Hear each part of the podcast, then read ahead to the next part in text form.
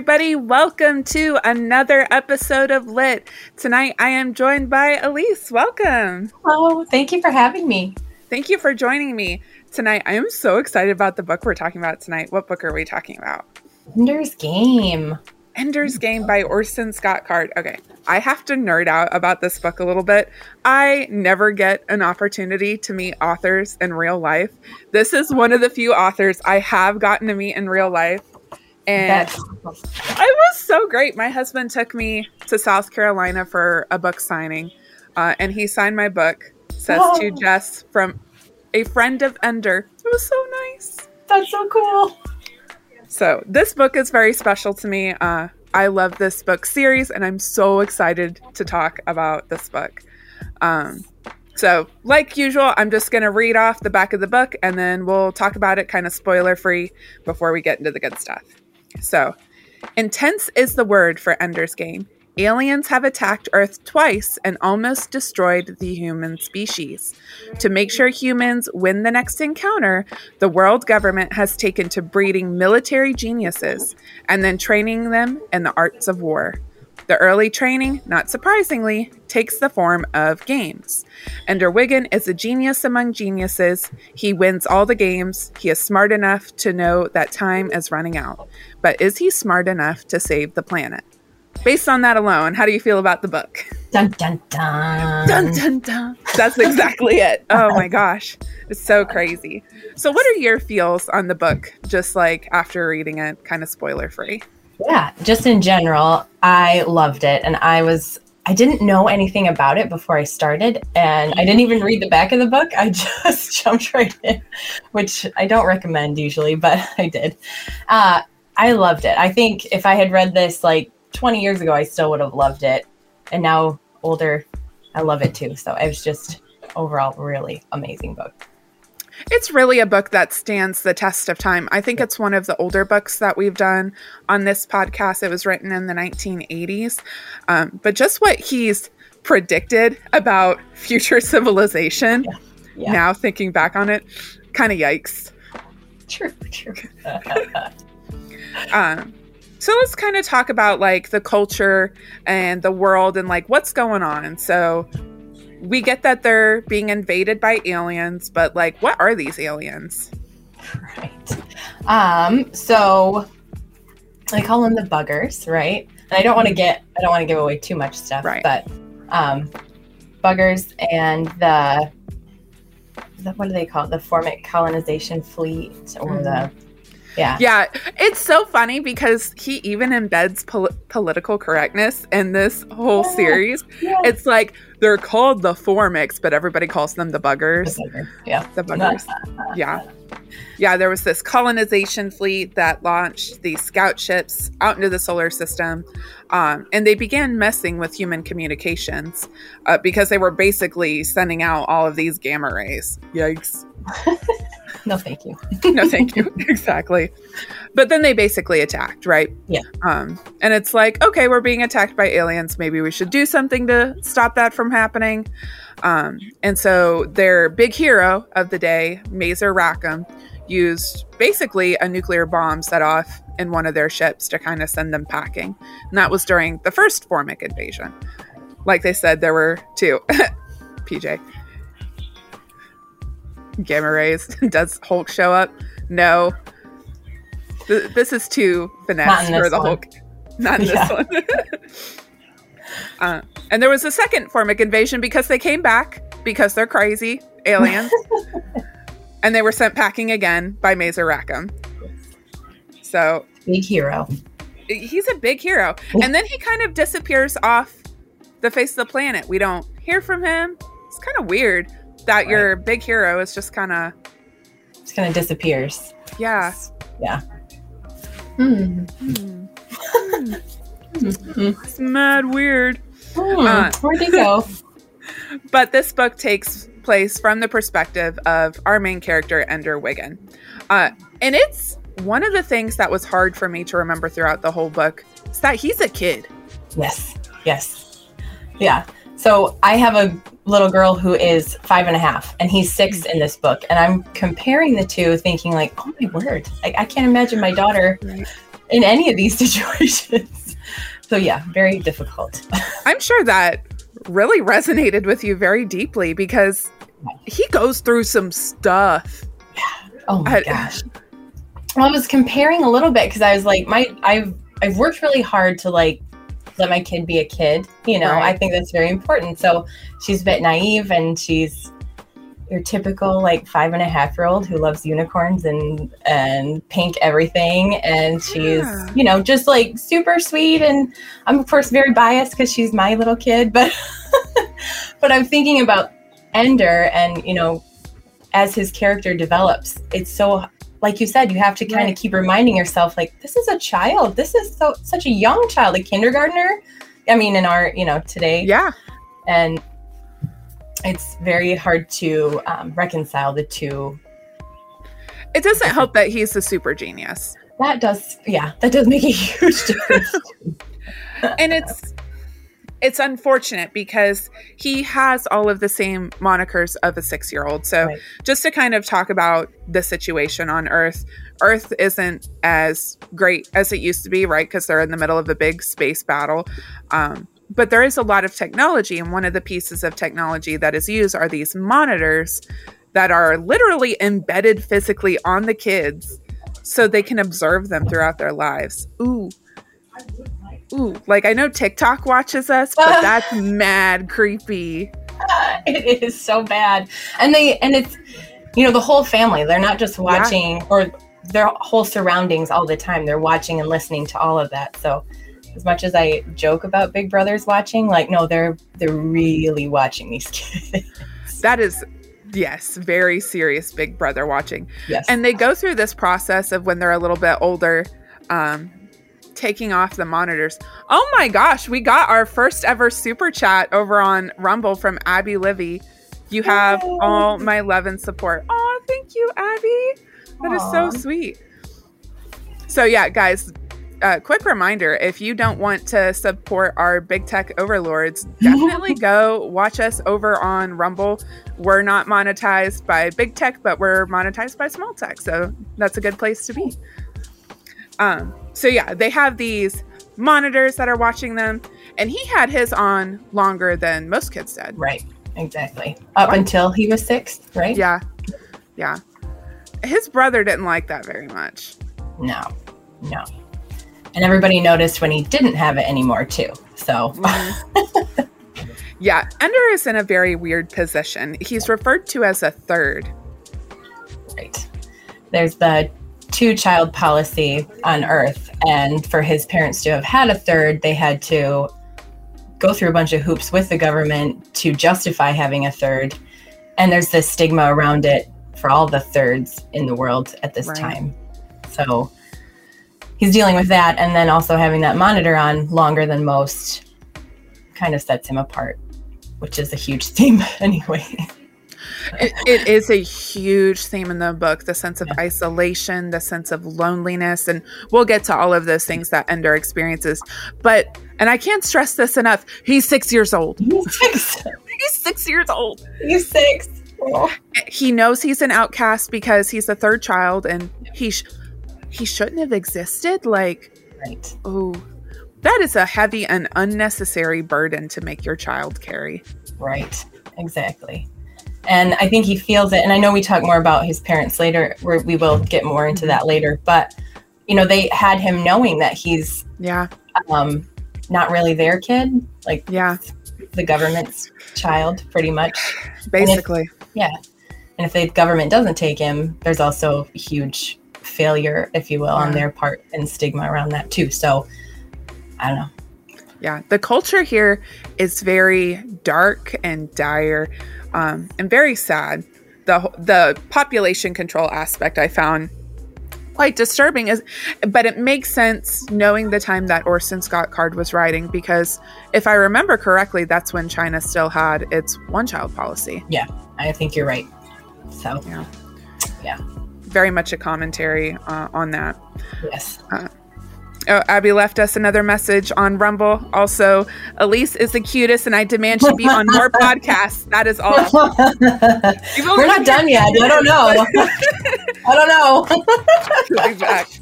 what the heck? Wartime propaganda, twenty dollars on Rumble. I'm not letting Abby win. Y'all can't stop. This is crazy. Bidding war. Bring it on. It is a bidding war. Hey, I'm here for it. Right. You guys are the best. Uh, Abby and PJ really all are the best. You guys definitely need to go follow Conspiracy Pilled. I know Abby's talking about Atlantis tomorrow, which is going to be super awesome. It's gonna be fun. It's going to be fun. All right. So Ender has two siblings, right? I mean, that's why he's a third. Exactly. and uh, his elder brother, Peter, uh, is disturbed. Peter. Yikes. Yeah. Yikes. Yeah. uh, um, yeah. The more you learn about Peter, like the more you're like, yeah, this this kid has serious serious issues. But even just the first few chapters, you're like, Yeah. it just terrible, terrible, ch- Oh, terrible child. really is a terrible child. He's the child you're like, um, maybe we should get someone to look at him for those serial killer kind of tendencies. exactly. Ooh. But Yeah, yeah, go ahead. Oh, he has all the check marks. We're like, Yes. If yeah. you guys don't remember those check marks, definitely go watch Right. mine and Katie's Zed's episode uh, where we talked about all of that. The killer across the table. That was a good one. Mhm. Also a hard one. But his actual literal opposite, Valentine, the sister, um, is very soft, very compassionate towards Ender. Um, and she was too soft for a battle school. So, on the one hand, you have Peter, who's way too violent and uncontrollable for battle school, and Valentine, who's too soft and compassionate for battle school. So, the hope for the International Fleet or the IF is that Ender will be this kind of in between, just enough of the killer intent to be able to kill aliens, but compassionate enough to lead a fleet. Yep, absolutely. And I think he is a good mix. Again, we'll get into that more, but Mhm. he does seem to be a good mix of the two, uh, which is scary and great all at the same, same time. right. Yeah. Yeah. It's Uh, tough. It's yes. tough on him. Yes. And going back to the fact he's six years old, I, I really can't get past it. He seeks so much the love and attention of both of his siblings. Mhm. And only one, Valentine, is really willing to give it. Right. She's the only one who really loves him, understands him, and Peter, I think, understands him, but he exploits it and uses it to bully and manipulate him, and it's terrible. it's just awful. It is so awful. It's very sick and manipulative. Um, and I I don't think Peter was that much older than Ender. I feel like they were all two years apart. Yeah. Um, so, So- when he was six, Valentine's eight, and then Peter was ten. I think was how it was. I have to go back and look, but yeah. So yeah, uh, that sounds right to me. That's how I think it was too. Um, it's it's such a cruel way to treat your younger brother. Um, so Ender's lashing out a lot because his brother is basically abusing him. He's bored to death at school because remember he's a super genius, and school is too boring for him. And he's small. Mhm. He's six years old. So these bullies, one of them named Stilson, start com- you know, picking on him. And he thinks the only way to stop this from ever happening again is to get violent like he's learned from Peter. Yep. Yep. And it explains so well. One thing I love about um, Card and the way he's written all the characters, but especially Ender, is it's a very subtle character development, but you understand it. He doesn't have to hit you over the head with like Yeah. who Ender is. You really understand him, I think, throughout the whole process of this story. Um, but with Stilson, it was like the day his um, monitor came off, Mhm. so he knew that nobody was watching and uh, all these bullies Yeah. came after him. So they took advantage, and uh, I had a point, but I lost it. I do that all the time. So I lost it. Uh, I, I oh, think PJ made you lose your point because he lost his appendage, but none of his his appendix. Thanks, thanks, Peach. Uh, yeah, classic. blame him for everything. That's what I do. That's what we do in all the podcasts. It's always PJ's fault. So Nobody's got to take the blame. We'll just give it to him. that's right. Yeah. Uh, but um, but he does have to. He does act out like Peter, but he has reasoning behind it. It's not just to be cruel. I think was where I was going with this. Is Mhm. he handles it, but he also not just justifies it, but he does have a reason. And then after he handles Stilson pretty handily, he cries about it because he is also empathetic. Yeah.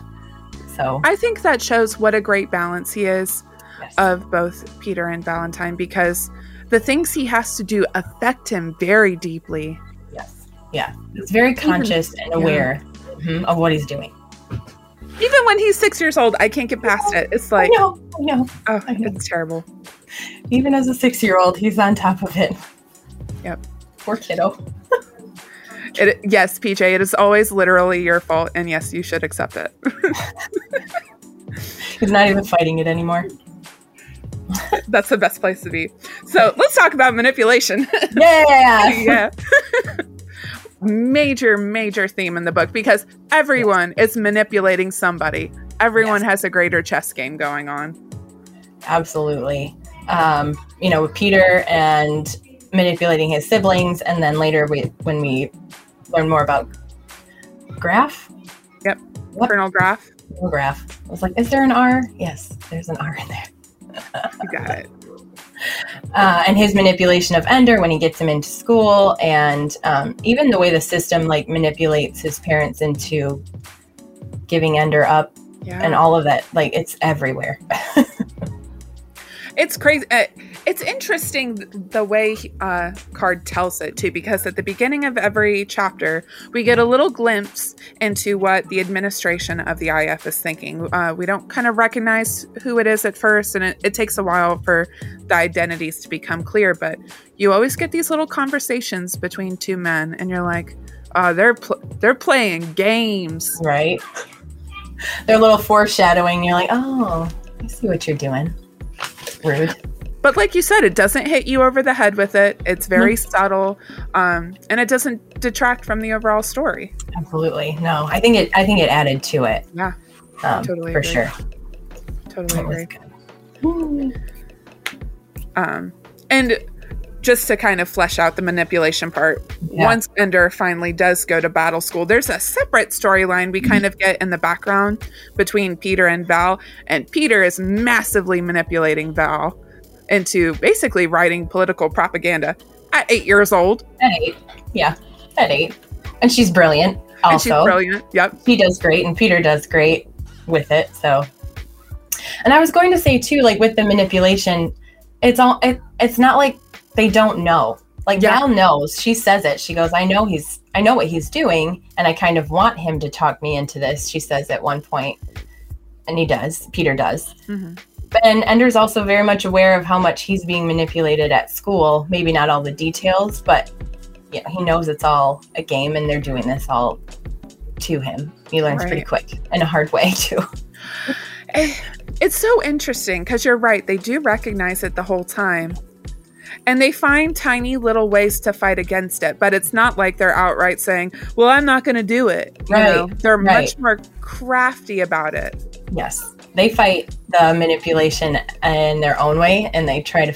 Both Val and Ender like try to subtly do things their own way, any within the manipulation, if you will. That's true. That's Yeah. true. PJ says, Great job for an eight year old. They also write political propaganda for the left. I mean, fact check Drew. yeah, yeah. That's their Yeah. new tactic. That is their new tactic. So we've talked a lot about the sibling relationships, and it, it's such a prominent theme uh, throughout the whole series because you have Peter, who's like this boogeyman in Ender's eyes. Uh, he's always thinking, "I can't be like Peter. I can't be like Peter," whereas Val is like his hero. Like she comes to save him from Peter's violence and manipulation. Yep. Um, And that was also, I just remembered, like, that was something they were worried about when they were coming to take Ender to Yeah. um, school. Was like, well, his connection and his love for Valentine might be too much. It might keep him at home, and um, almost was. And I feel like even there, his love for her helped him in the beginning right. more than more than anything. Yeah. I think that's totally right. Um, but his siblings aren't the only people in his lives. There are, of course, his parents. Yes. Uh, and you might be surprised to learn that his parents were actually Christians. His father was a Catholic and his mom was a Mormon. Mhm. Um, but they were both forced to give up their religions. And that says a lot about this world that Orson Scott Card has built. Uh, that people are forced to give up their faith because of this big war. Exactly. They um, this kind of overshadowing war that's always looming Right. is um, more powerful than anything else, and they just um, I think reading through this book, they give up a lot of culture and a lot of a lot of everything just because there's war on the horizon all the time, and um, it's also kind of scary to think about today. Like, what do we give up for our safety? What freedoms do we give up for our safety? And I think that's a lot of things going on here too. Card is so phenomenal about reflecting in fiction what we experience in our own world. Uh, and that's definitely one of them. Yes, Ah. for sure. And not to get too conspiracy pilly, but sounds kind of like Project Bluebeam. I don't know. That's PJ's job. I'm not going to talk Right, about it. right. We'll let them handle We'll it. let them handle it. it. We're just uh, bumping it up for them a little That's bit. right. There you That's go. right. We got to hype it up a little bit. Yep. War is always used to solidify beliefs, of course. They would use it to control religion. Absolutely right. They do. Absolutely right. Mhm. Get conspiracy pilled, I know.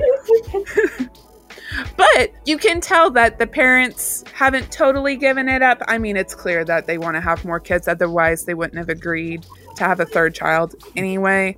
Um, and this is where the question comes in were the parents selfish and wanting to have a third child, knowing that the IF would take them? Right. Um, I mean, it does Ender technically belong to the IF. I mean, there's so much to dissect here, I feel like. I thought so too. And I really got hooked on this part in the beginning. And I think a lot of it has to do with just where I'm at in my life. Like I look at my two girls and I'm like, I you they knew when they fought because they had to fight to have a third. Like they didn't just whoops. Like they had to go through a lot of hoops before they could even think about having a third. So with the government and all that. So they had time to think about it and it does make you think like you kind of knew what you were signing up for. Right. and even though you want these children was it um was it selfish? Or was it i don't know. I, I wrestled with that in the beginning too like Yeah. mm, should you have done that this poor child? I don't know It is hard because, in one way, you can see it as a small act of rebellion. Like, yes hey, I, I'm going to follow my faith. I'm going to have more children, right? That that's something we want, right? We Yeah. want people to have children, especially as Christians. You know, we're called to go forth and populate the earth. Um, but at the same time, knowing what you're consigning that child to, Right. um, I don't know, of that's hard. That is tough. And I do think that's kind of how his parents fought the manipulation of the government too, in their own kind of way, just playing off of that theme as well. Like they kind of were like, well, this is what we want. And so we know what we're sacrificing, but we will get to have one. And I think his parents really did love him, but they were also standoffish because they knew they were going to lose Yeah. him uh, one way or another. I think at one point they say, um, his mom would go in and sing and pray with him when when she thought he was sleeping. Yeah. Um, he thought she thought he was sleeping, thought Ender was sleeping, and she would go in there and pray over him and things like that. So those little acts of rebellion that they did too. So I love that. I love that so much. Yeah. Um, I think that's as much as we can say totally spoiler free. I think so too. this book just has so much guys um i mean i can't recommend it enough it like i said it's one of my favorite books uh, so if you haven't read the book already i mean go do it what are you Do doing it, Do it. anything you want to say before the spoiler warning I don't think so. You should just read this book. It's wonderful. It's wonderful. Yeah. all right this is your warning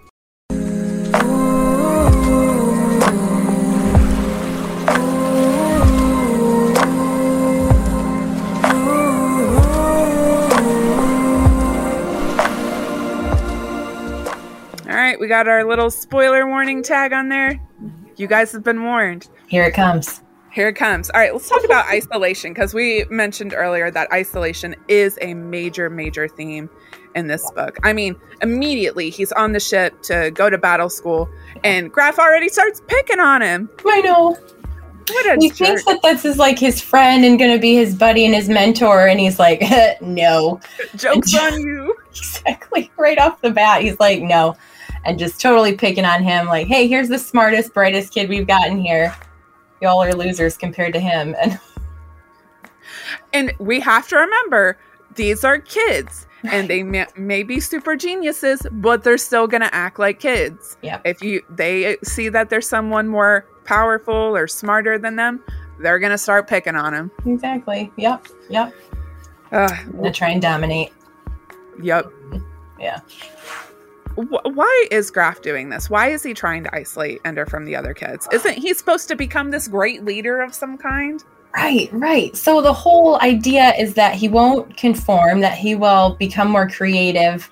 And I think they also say like they're help they think that that will help build his empathy in a way and it's like I've struggled with the juxtaposition of this throughout the whole book because he's so isolated and he does but it works to an extent. I mean, Right. this kid's obviously never going to be a child, but It's terrible.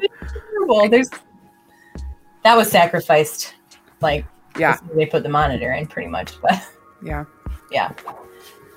Um, but that's what I thought about the isolation. I was like, I mean, it works, but to at what price? And I know we'll talk more about that later. But what did you? Did you? What did you think of it? Yeah, I think you're right. It's trying to keep him from conforming because it's so easy when you want to make friends, you'll sacrifice parts of yourself to Yeah. fit in. And if you go ahead and establish, oh, you're not going to fit in, you have nothing left to lose. So why not just be your true self? Is that a nice way to treat a six year old? Um, no. I don't think anything they do to him is nice. No. Kid. But yeah, um oh, just it's weird how it how it all works out in the end, but Yeah. it breaks your heart through the whole through the whole thing. It does. Yeah. Um, and, and especially because bullying plays a key role throughout the whole story. Yes. Uh, I mean, he truly is. It not to sound redundant, he is intellectually superior than every single person at that battle school, probably even more than the teachers. yeah, absolutely. He beats them at all the games in the game room, which he finds incredibly boring, and even hacks into his desk and uses it to send anonymous messages to bullies yeah, uh, signed from God. I was like, what a troll. I love it. I also love how Card wrote like kind of reminded you that they were kids and the nicknames that they called each other too. So um I don't remember the joke now specifically that he starts when he hacks into the system about the other kid and like he likes to look at butts or something like that. Oh yeah. Oh, I don't Yeah. remember the joke, but I know what you're talking Yeah, about. something along those lines. And like all the jokes and all the names that the kids call each other are like names that kids would call each other. Right. Like hot soup. Like who nicknames their friend hot soup? Exactly. And like fart eater or something like that. Like, Right. I mean, there's so many of those things. I'm like, oh yeah, my my five and a half year old would say. right. Yeah, so so much of their childhood is kind of preserved in those small little acts. right. Um, but not enough. not enough. That's like it. yeah. Yeah. yeah. PJ's right. Ender is the ultimate troll. He trolls so much in this story. It's so bad. So bad. It's very satisfying when he does troll. It's true. It's true. He makes the most of it, that's for sure. He does. He does. now I have to be a teeny tiny nerd because I can't help myself. It. Um, but I love how Orson Scott Card deals with gravity. Yay! Yes. Uh, it's so good because bef- before I read Ender's Game, so often sci-fi books would just kind of ignore gravity or null gravity, um, and just be like, "Oh, there's a gravity fixer in our spaceship." But when they start like launching up to go to battle school, there is zero gravity. Yeah. That does things to your body. Right, absolutely. And he he I think he writes it well too because also for me, I'm not a huge sci-fi person because sometimes they get so caught up in all for me, all the science part of it. Fair. That's what I read it for, but. See, for me, I'm just like it's hard to imagine. I don't really like hard to see it in my head, but he does it so well that even someone like me can read it and appreciate it and and love it. So I like that he's making it accessible to every type of reader. It's not yeah. locked behind this uh supposed su- I don't want to say superiority wall because that's not what it is. It's like a knowledge wall. It's like if yes. you don't have this knowledge, you can't appreciate it. Mm-hmm. Um, and that's not fair, but Card doesn't do that. He makes it very accessible to every type of reader. It reminds me a lot of the way Pierce Brown deals with gravity uh, in Red Rising. Yes. Though this came out first, so I guess it'd be the other way around. Right, right twist it. But yeah. Yeah. I can um, see a lot of similarities there where I'm like, right. Pierce Brown. You took some ideas from this guy. oh, for sure. well, and I think Orson Scott Card is one of the first sci fi authors to write sci fi like someone would write fantasy. When I got to see him speak in person, this yeah. one of the things about was that sci-fi is so interesting, but people aren't approaching it right. If you write it like you're writing a fantasy, you can tell a better story, which I thought was very interesting. Yeah, that's awesome. I love that. And that's why I think he sticks out, and that's why this has stood yeah. one of the many reasons why it stood the test of time. He just wrote so well. So, so well. well. Yeah. So well. And yeah. profound. very profound. Yeah, very profound. Uh, the other books really get into that level, but yeah, it'll be cool. So, uh, competition, of course, I mean, it's called Ender's Game. So, competition is kind of the name of the game. Drum and a cymbal fall off a cliff. um, so, the first company Ender has moved to is Salamander Army. Yeah. And abruptly, you know, there was no warning, and it wasn't time for him to do that either. So he's just like going back to his locker and nothing opens up and all his stuff is gone. Oh, hey. Guess you're getting moved. Yeah. First yep. of many times. First of many times. Let's see what's going on here in the chat. The chat is hopping tonight. The way mm-hmm. Ender works out how to judge orientation in the war games is so good. Absolutely. Yes. The, the enemy's gate is always down. I loved that. Oh, it was so good. So good. Ender has more attitude than Harry Potter. I mean, fair. Harry yeah. Potter starts crying a lot in the later books. So. Ender just has a complete mental breakdown. He doesn't cry about it. That's he just has a mental breakdown. yeah, that's true. Yeah, PJ, yay, Red Rising. it has to. We, it had to come up at least. It had to come up. Yeah, we know you love Red Rising. Uh, if it's hard sci-fi you like, you got to read the Expanse books. I've heard that before. I, I need to add those to my TBR. So much to add to my TBR. I'm sure the list is just. It's like I, I don't have enough life. Right. There's only so much time. Yep. All right. So Ender's in Salamander Army, and the thing that frustrates me and we know the administration is doing this intentionally. Basically, every time he gets comfortable with, with a company, they right. move him again. Right. Um, so while he's in Salamander Army, of course, he doesn't get along there very well.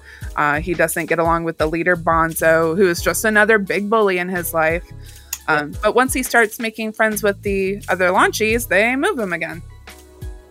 Yep, exactly. Like just when you're comfortable, we're gonna pull the rug out from underneath you, and yep, yep keep you on your toes all the time. Yep.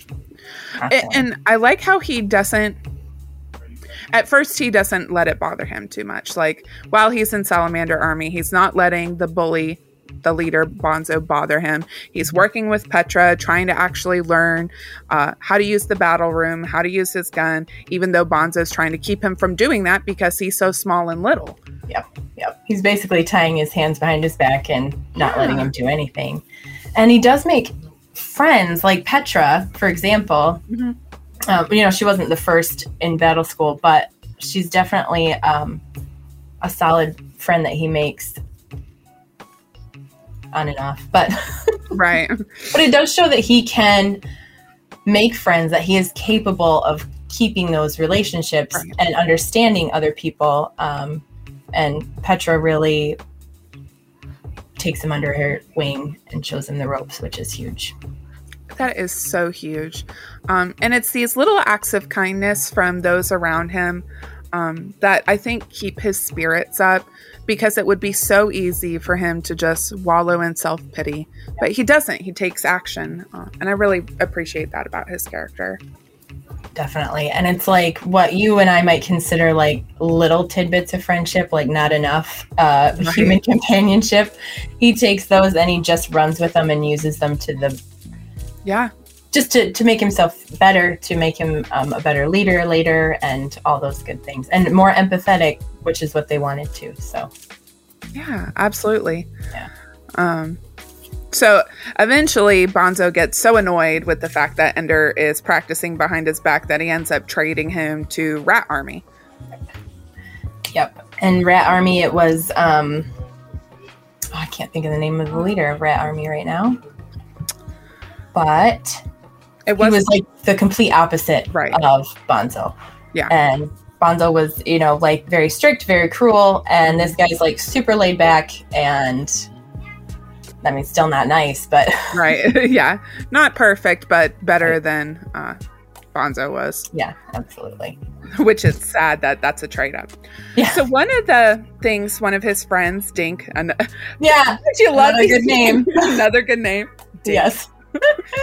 So Dink mentions or suggests that the buggers actually are totally gone and that battle school is the way to control the kids. While you were reading that, did that theory ever cross your mind or did you think, oh, he might be onto something? Right. No, that kind of I had that feeling throughout the whole book, like maybe this isn't real. Cause here, I'm gonna make PJ and Abby happy for a second. But I was thinking in the book, like what a great concept. Like the earth, the world is on the verge of World War Three, except for like the bugger invasion could come Right. anytime. So we can't be fighting amongst ourselves. We have to focus on this. And I was Project Bluebeam. yeah. You're welcome, guys. You're welcome. Yeah, You're welcome. Tying it all in. This show is basically a promotion for Conspiracy Pilled. I don't know how it ended up It being has that been today. It happened today. It's crazy. Not on purpose, I swear. Not on purpose. it's just the nature of this book. Right. Yes, it's true. And so that that thought did occur to me several times. And then when he said it, I was like, you know, I wonder. The Mm-hmm. only thing that made me not fully believe that the buggers weren't real was Graff's um, intensity and making Ender um, such a super soldier because I don't think he needed that for like World War Three. I think he really Right. needed that for the buggers. So that was the only thing that kind of That's a good point. Yeah. Yeah. Yeah. Did Yeah, you think you're- that? You're right, PJ. You don't pay me enough. um, yeah, no, I think you're right because originally, because Mazer Rackham disappeared, we don't know where he is. Why Right. is your hero gone? Did your Right. hero even exist? I was kind of like wondering about that. Yes. Um, and then Dink mentioned this, but you're right. The intensity with which Graff pursued making Ender a super soldier, there would be no logical reason to basically torture a six year old. I Right. mean, If the world wasn't on the verge of being destroyed. So which we'll talk about the efficacy of that later. yes. Um, Cool. Yes. yeah. Um, and with that too, the um, something else. Oh, when he was watching the videos, like this is later, but when he was watching the videos to try and learn more, because he's like, I don't think they can teach me anything else here. Right. So he's trying to watch all the propaganda videos from the first and the second invasion, Mhm. and there's really not much for him to watch. Like they've cut out so much. So I also at that time was like. Maybe they are real. I don't know. Th- that's Or another thing. It's like they weren't useful. You would think in battle school they wouldn't cut out any information. They would want you to have every piece of information Yes. so you could learn from it and Win. make the same and win. Right. Yeah. If Mazer Rackham could win twice, maybe we should learn how he did it. Right. Why are you hiding these things? I don't know. Yes. It's weird. So that was always, yeah, back in Yeah. my mind, like, mm, that's kind of weird. But yeah, It was super weird. Yeah. Another kind of underlying storyline that's going on while he's at battle school is the fantasy game. Fantasy game is so interesting. that was really interesting. Um, because I was like, what's the point? But then, you know, Right.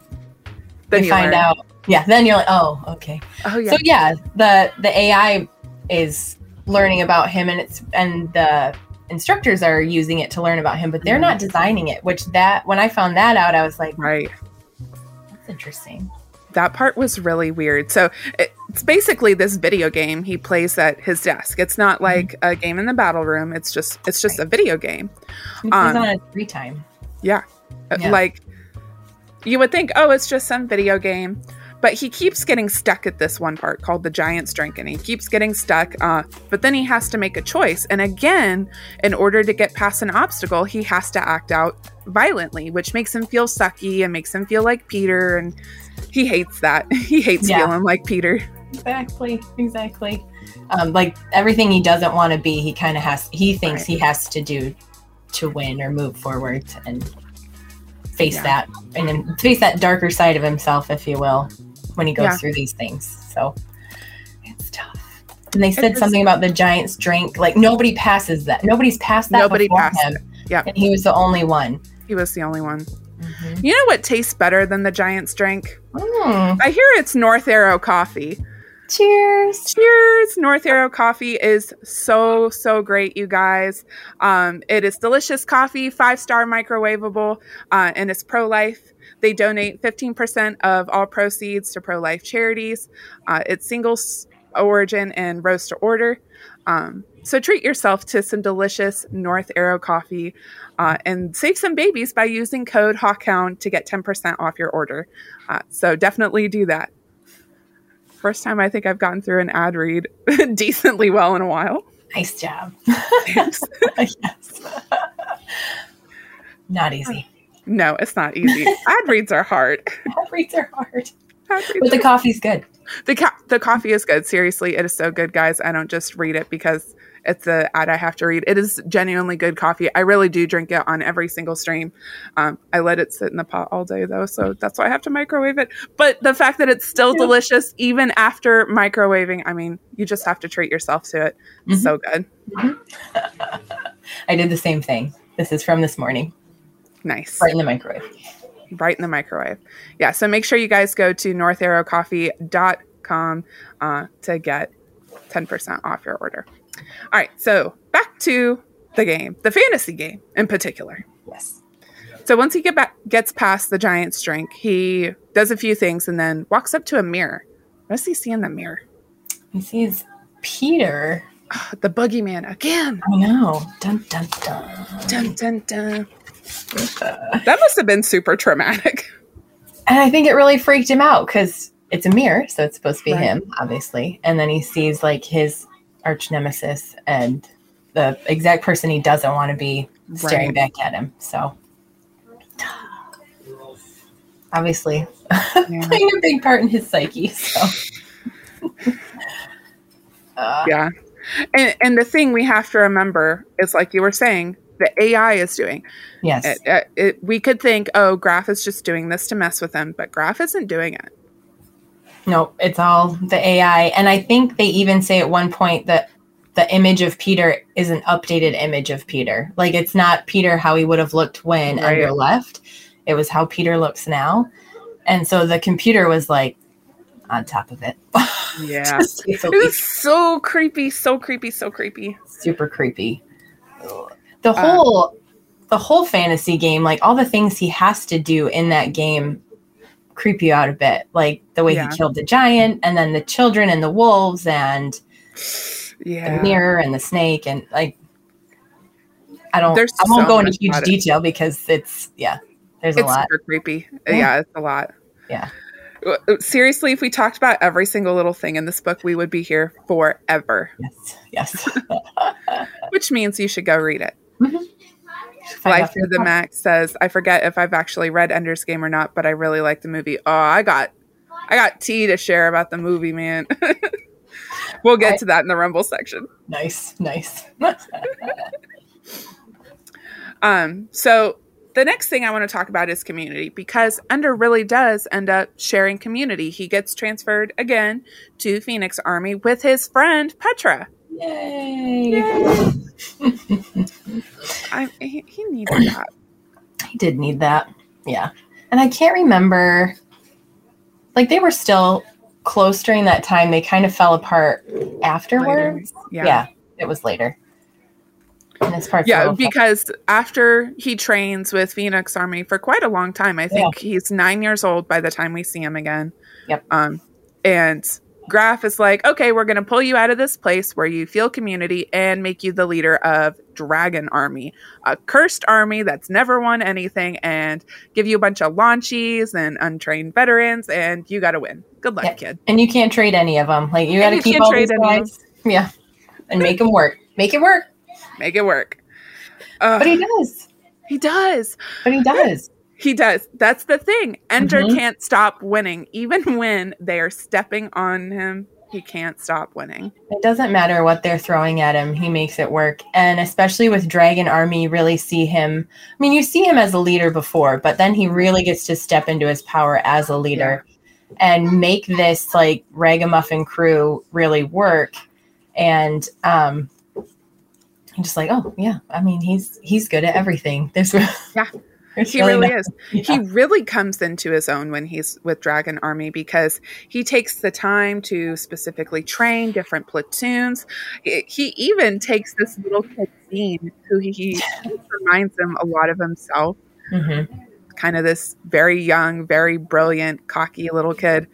Yes. and he starts doing to Bean what Graff did to him. Yes, exactly. And when I when I read that part, I was like, oh, you know how he feels. Why can't you just why can't you just do better and Do better, Ender. do better? do better for Bean. But he doesn't. I mean, he, He doesn't. does, but he doesn't. He's there more for Bean than Graff Yeah. was there for him. Yeah. Um, but kind of reflecting on that now, um, do you think Graff had a point? Did isolating Ender make him more creative, force him to be a better type of soldier without conformity around? I think it did. I struggled with this one too because you know you're sacrificing this kid, and that's kind of the whole thing. He's his childhood's completely sacrificed. Not that anybody here really has a normal childhood, Oh no. but him especially, like no friends and completely isolated. And I don't see him as the type of character to conform, but they also couldn't take the chance. Right. So, and I know we'll talk about this theme a little more later, but they, um, you know, they sacrificed, like I said, his childhood, but also his mental state and his Yeah. psyche, and just they totally. Um, I don't want to say they throw this kid away because they don't. They're building him into something, but they Right. totally disregard any any any care that they have about him. They kind of they can't feel it because I know Graff says that at one point, like I love this kid, but I this is what I need. And they sacrifice him to save the world. Spoiler alert, obviously it works. But at what cost? And was it worth keeping him from everybody else? Right. I don't know. I mean, I would say no because it's like let him have something. Let him have something. That's the thing. something. I know. It's like, but then is Ender a hypocrite for doing the same thing to Bean? Right. And I always felt like he knew what he was doing Mhm. and it worked with Bean too. And I he he catches himself right after he does it. Like the Right. first day, he's like, Oh my gosh, I just did the same thing to this kid that I hated that was done to me. right. And of course he can justify it kind of like he does everything else. But um I don't know if he was being a hypocrite or if he just doesn't know how else to act. yeah. You know what I'm I'm not to justify being cruel to another child, but Right. right. I mean, we have to remember he's young and all he Mhm. knows is the example that is set for him. Um, yes, we can try and excuse it that he's a super genius, but his human interactions, his skills, I mean, that's not a super genius thing. That's something you learn. yes. Um, and he's learned those interactions through people who are manipulating him. Exactly. Exactly. Yeah. Yeah. But like you said, it works because Works. after he trains them all up, Dragon Army never loses. Mm-hmm. Yep. And they grow stronger and more um, together. You know, their their sense of community grows, and they're inseparable, pretty much. Oh, it's so beautiful to watch. It's like Yeah. Life to the Max says, all I do is win, win, win. yeah.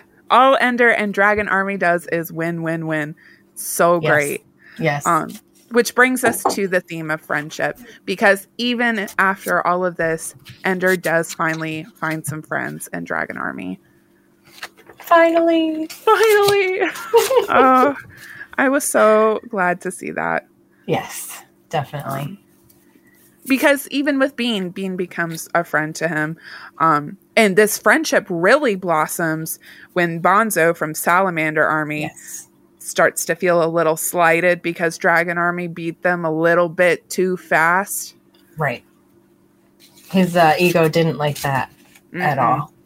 Not at all. um, and when that happened too, I wondered like if Petra was in on it or not at that time. Yeah. At first, Because this is when Petra starts to fall away from him. Ender's Mhm. getting so big and so powerful uh, that a lot of his old friends from Salamander and Phoenix Army are starting to fall away. But he makes new ones, unexpected ones. unexpected new ones exactly. Yeah. And it's really beautiful to see, and it's really like, oh, thank goodness. This kid needs friends, something fierce. Yeah, he does. And I think he still feels a degree of separation from all of them, but it's still so much Right. better than what he I mean, cuz his he doesn't even get to bunk with as a commander, he has to bunk on his own. I mean, he doesn't even have that. But so he's still separated separated mm-hmm. a bit, but better. Better so- than it was So much before. better. Yeah. So much better than it was before. Yes. Um, and I love the way Dragon Army really rallies around him when it's clear that Bonzo is out for blood yes. um, because that guy does not take things lightly. Nope. and he got a big troop to rally around him too, Bonzo did, to come Yeah. after Ender and kind of stir up a lot of hostility. And then hit, uh, when they knew it was coming, a lot of people, you know, don't be alone. Let's protect our commander. You know, he wasn't he wasn't alone Until he was. until he was. That's how it always that was his fault. Yep. it was, in fact. Yeah. Bonzo be bonkers. He was a lot more than bonkers because he did end up getting Ender alone. And just like before, he forced Ender into a situation in which he had to make a choice. Yes. Dun, dun, dun. And he handled it um, readily, that's for sure. Yeah. He took care of it. I don't know how else you would handle that situation when you feel like your life is being truly threatened. Yes. What else do you do? What else do you do? And that's that's the thing is I don't think Bonzo had any intention of just giving him a light beating and letting it oh, go. Oh, yeah. Like no way. this was going to be bloodshed and terrible. And I think at some point in the book, somebody says something. It's one of those conversations before the chapter starts, hmm and one of the commanders or somebody says, um, "You know, he's not a killer. He just Ender. He's not a killer. He just handles things very efficiently, or something Yeah. like that." Yeah. It's like that. That's that's one way to put it because he does. He does. And uh, like in those conversations, we later learned that he ended up killing Bonzo and Stilson, and Stilson, which, which that we was, didn't know. Mm-mm. That was terrible. So, just to learn. yeah, just to learn. So, was Ender right? Did he become Peter?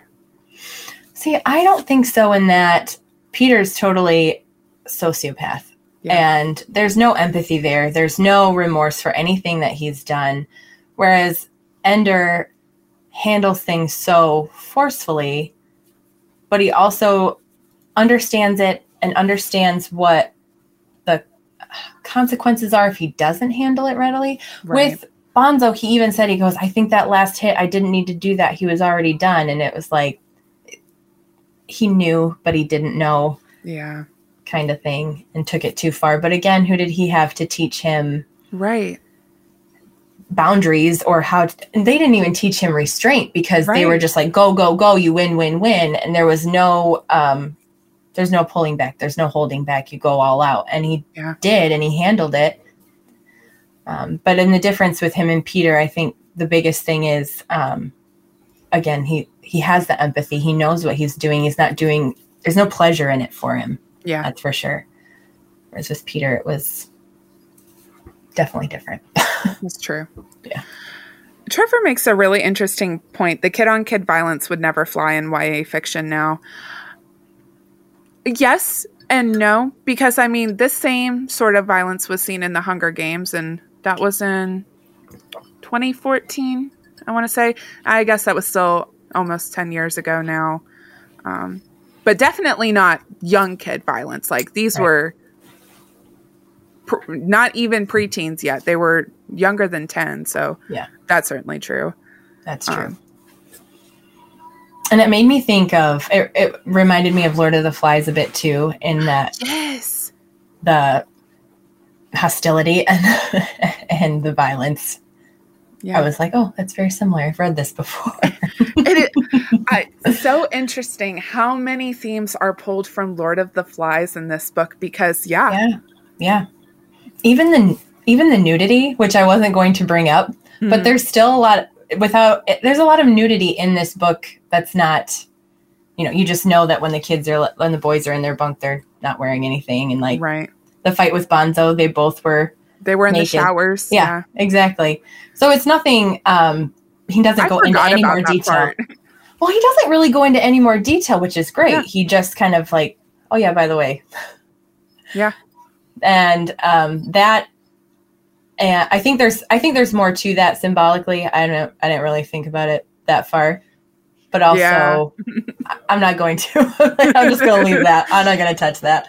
But that made me think of Lord of the Flies too. The similarities there, um, That's a good point. which is the only reason I mention it. But I, I didn't Yeah. think of that. That's a really good point. I honestly forgot about all of that. Probably because I wanted to. yes, yes, exactly. I really wasn't going to mention it, and I was Yeah. like, well, No, I think it's a good point. I think it's a good point because you're right. It does make that comparison to Lord of the Flies even stronger, mhm. which I think is important. Uh, Life to the Max says Ender has a reason that he isn't sadistic. What is his quote? Win so that they don't retaliate. Yeah, I think Yes. that's it. yes, Um, Want to be the ultimate winner, which is what Graff wants, right? He wants Ender to win against the buggers so they don't retaliate. exactly, exactly. Like this, this whole war is to end all the wars, all the invasions. It's to finalize all of this. So, Yeah. I have to do a quick shout out. Hi, Violet, Violet. PJ's little girl. Aww. Violet says, Hi, Aunt Susie. Aw. Hi, baby. Hey, Violet.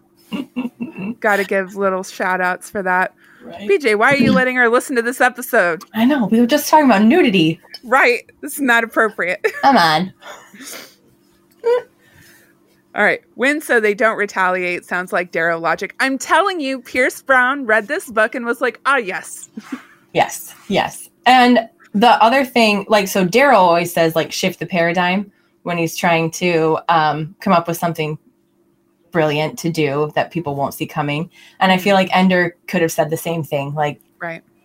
we're rethinking this, we're doing this a different way, um, which is ultimately what what leads to so much success for him. So, So true. yeah. Also, violence and Divergent, IDK, what current books are like. Yeah, Divergent Oh, also yep. had a lot, a lot of violence. I forgot about that one too. Yep. Who's Mhm. Darrow? He's the main character of Red Rising. Go listen to episode one of Lit if you don't know who Darrow is, And then go read the book. and then go read the book. Yeah, no, reverse order. Right, Read right. Red Rising, and then go listen to episode one of Lit. That's Yes. one PJ's in. Though I don't know if you want to watch it now. No, thank Warning. That. Yeah, warning. Warning. PJ's in it. All right, so just kind of getting back on it. Yeah. Sorry. Um, no, you're good. I always get off on side tangents. Me too. Poor audio listeners are like, I don't know what's going on. I know. All right, so strength and skill. I mean, he's winning. He's winning too much. And so, of course, they have to make him do two battles at the same time. Mm-hmm. Never been done before. Never been done before. Yeah, and they've changed all the rules because it Mhm. was it was like a battle every day, which wasn't the norm. Right. And then yeah, then they switch it up to two. Two against one. day. Yeah. Yeah. And then two And then- against one. Yeah. Yes, exactly. Oh. The, the manipulation. T- they were, I think they were trying to break him. Yes, I think so too. Yeah. Yeah. And I kept wondering throughout the whole thing, like, when is this kid gonna break? Right. when He's got to gonna- break. They wanted to make him lose, but he never lost, not He never ever, did. Mm-mm. ever did. Never lost. Yeah. Uh, and the way he won the the battle, like the two on one, Mm. two armies against his, was again that like shift the paradigm, which is not this book, but that's what keeps resonating in my head. Um, so he's like, "We have enough people. Let's just go for the gate. Let's Yeah. just do it. They won't see it coming." And that is the creativity I think they were looking for in Ender, somebody who could think differently like that, break the Yeah. rules and make it work. And I don't want to understate it, but he really just did an amazing job training his platoon Yes. leaders and his Yes. whole his whole army. He was able to strategize who had the best skills and place them in the best places. He even had Bean create like a special platoon uh, so they could do the crazy and most creative things. Yeah. I mean, such leadership and wisdom. And he was he was a great leader and that's why i think he was effective too not just that he could think crazy and make it work but then he also encouraged bean to do the same thing like you and your special platoon um you go off and like if it's cra- the crazier the better the stupider Mhm. the better if it's not going to work try it like Right. and just encouraged him to do that so I loved that. he did too and bean Yeah. did he took Bean it and ran with it yeah PJ says, uh, LOL, no good deed goes unpunished. That was certainly true for Ender. I mean, Mhm. he could have given up at any point and it all would have been over. What do you think kept him going? i don't know i don't know Either. i I, don't would know have been like, you know what? I quit. I know. I know. Part of it maybe because it's all he knew. And uh you know, he kind of understood that the weight of the world was literally on his shoulders. Literally. yeah. Um but I don't I don't I don't know if they ever just come right out and say what and I could have totally missed it, but like what keeps Ender going is like, Yeah. I don't know, kiddo, but good job. But good job. I think part of it was, yeah, he always wins, but he didn't want to lose to the administration. Yes. He was going to beat them at their own game. You're right. You're right. That was his rebellion. Like, you Yeah. want to keep changing the rules? Okay. All right. I see you. I If you're going to you. cheat, I'm going to cheat right back. Exactly. But then they pull the biggest cheat and take him away from the community he forged and Yeah. send him to command school. Yeah. They break up his whole community and send everybody off on their own way and take him right out of there. I mean, oh, it was so yucky. I know. I, I don't know how else to describe it. I know. I was I like, really they're desperate. That's Yeah. what I thought. I was like, just desperate. yeah, they were actually desperate. Yes. And again, you don't really find out till the end how desperate, but um Yeah. and I wasn't sure if it was desperate like they needed to win this war or desperate like we're going to make this kid break Mm. At, at that point when they took him away. I don't know if it was the we're desperate, we're going to make him break because I think he did break just a little bit, which is why they took him back to Earth so he could see Val. You're right. You're right. I forgot that part. It's Which was it's huge. well, it's easy to forget that part because it's it's one of the slower parts of the book and Mhm. such a fast-paced book. I mean, there really are no slow parts except maybe this one little part Yeah. where he goes back to Earth and he's just like floating in this. I can't remember if it was a pond or a pool, yeah. Lake, pond, something. something. Yeah. and he Water. was just like, "Why am I doing this?" And the uh, and Graff basically manipulates Val into convincing Ender to go to command school. Yes. Yes. Oh, it's so gross. Yeah. It, it is. It is so bad. And again, she knows it. She knows Yep. what he's using her for. She does. And she even says uh, something about she doesn't want to be bugged, like doesn't want them listening at the beginning. And um, Graff was like, "Well, Ender built the raft that you guys are going to be floating on. We won't be able to hear anything, but I really want you to tell me." yeah. And then she kind of switches at the end of the conversation, like, "I don't have a bathing suit. Why don't you give me a bathing suit?" Knowing that that's going to be bugged and they're going to be listening.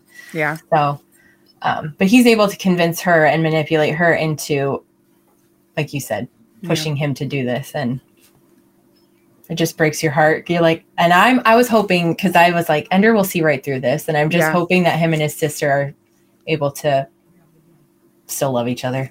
Yeah. throughout all of this. I, I love their relationship. It, Yes. It's a little, it's a little too tight in some ways, but I can understand why because she's literally the only person in his life who truly loves him for who he is and isn't trying to use him. Right. Yes. Agreed. So he eventually does go to command school. Guess who he's trained by? I love this. I love this. I, was like, no, no. I know, right? This was so good. Yeah. So Mazer Rackham is just this old dude sitting in his bedroom. He doesn't Obi know it at Wan the time. Kenobi. It's so true. I was waiting for him to be like, "Oh yeah, you're my great grandson" or something like that, but right? he didn't go that far. So That would have been crazy. I know. But yeah, it was. I was like, no, We haven't seen, we haven't heard from Mazer Rackham Right. this whole series. Oh, he's at command school waiting for Ender. Yeah, he's just waiting. He's gonna be his trainer. His, like you said, Obi Wan. Yeah, his Obi Wan Kenobi. He's a Mm-hmm. jerk for an Obi Wan Kenobi. He was not nice. He was not nice at all. No. But both he and Graff give him some useful information, which we've mentioned the buggers so much. Maybe we should talk about them.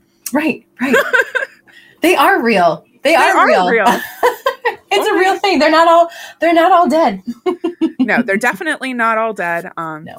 I mean, throughout the book, we learn very little about them. But on that in between trip between battle school and command school, Graff finally tells Ender what he knows, which isn't very much, Right. but the little bit we learn is very interesting. We learn that they're telepathic, they Mhm. can communicate instantaneously, which is really cool because humans basically retro engineered that to make the Ansible so Right. spaceships could communicate instantaneously. Yep. No matter how far away, didn't matter. Yep.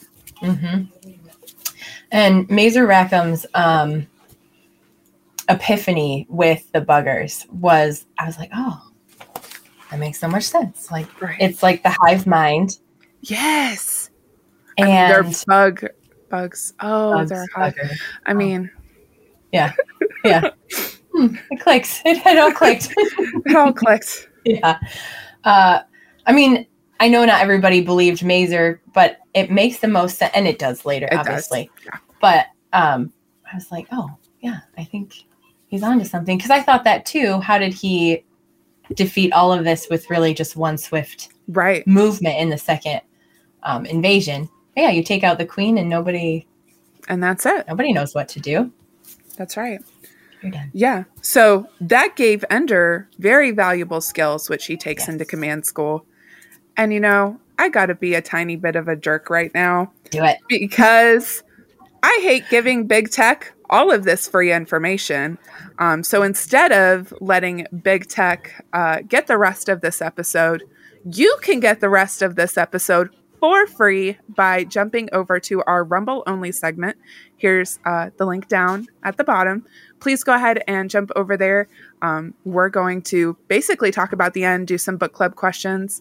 Um, I do want to mention a few quick things before we go. Um, our Hawkhound shop is finally up and running like crazy. So we have some good stuff. If you want a cute lit mug like this one, you want some lit merch, go over to hawkhoundmedia.myshopify.com and use code LIT10 to get 10% off your order. Uh, please help sponsor the show. We are still new, we are still growing over at Hawkhound. Um, so please give us your love so we can keep making great uh, and amazing content like this. Yay. Yay! And my last little plug next week, I am going to be joined by none other than Angry Cactus, my husband, and we're going to talk about Ready Player One, his favorite book. Um, so I'm very si- excited about that. I can't believe I'm going to get my husband on camera. Nice job. I know. I'm very excited. Um, so definitely tune in next week for that. Uh, any last minute thoughts, please? I'm gonna share it all later. Share it all later. Thank you so much again for joining me. Uh, please you. remember to like and subscribe to Lit, and I will see you guys over in the Rumble section. Ooh,